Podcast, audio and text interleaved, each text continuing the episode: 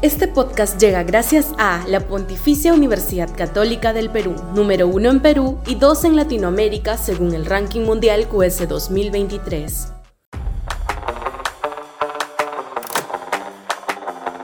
Lo más lejos posible de un gobierno fallido. Sudaca, Perú. Buen periodismo. La eventual y probable censura de los ministros de Defensa y de Energía y Minas por parte del Congreso marcaría un hito político significativo en la atmósfera reinante entre ambos poderes del Estado.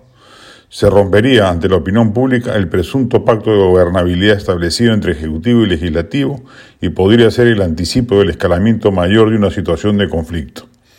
Alguna vez lo dijimos, este gobierno va a durar el tiempo que la derecha demore en darse cuenta de que su permanencia en el poder la afecta en sus, en sus expectativas electorales y ya se está dando cuenta que un gobierno mediocre e incompetente y la asociación que los sectores ciudadanos establecen entre aquel y la clase política dominante en el Congreso va a afectar sobremanera las posibilidades electorales de cualquier candidato surgido de esas canteras el, entre comillas, pacto derechista que la izquierda ha logrado establecer como narrativa dominante respecto de las relaciones entre Ejecutivo y Legislativo, le va a pasar inmensa factura electoral a cualquier candidato de la centro derecha que incursione al amparo de los partidos del establishment.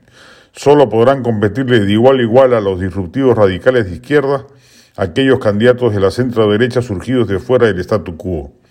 El 80% del mundo andino va a votar como en la segunda vuelta del 2021 a favor de un candidato que le patee las canillas a los representantes de este orden establecido que no solo produce crisis política, sino lo que será cada vez más grave con el niño, crisis económica.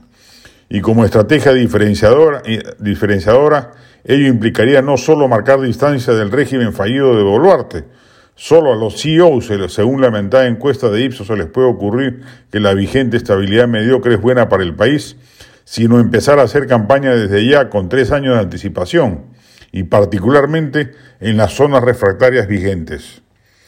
La del estribo, feliz con las lecturas del libro del Club del Libro de Alonso Cueto. He descubierto La loca de la casa de Rosa Montero, un libro fenomenal, y he disfrutado del placer de releer con ojos maduros El viejo y el mar de Ernest Hemingway. Qué libro para enseñárselo a los jóvenes periodistas por su narrativa brillante y cautivante.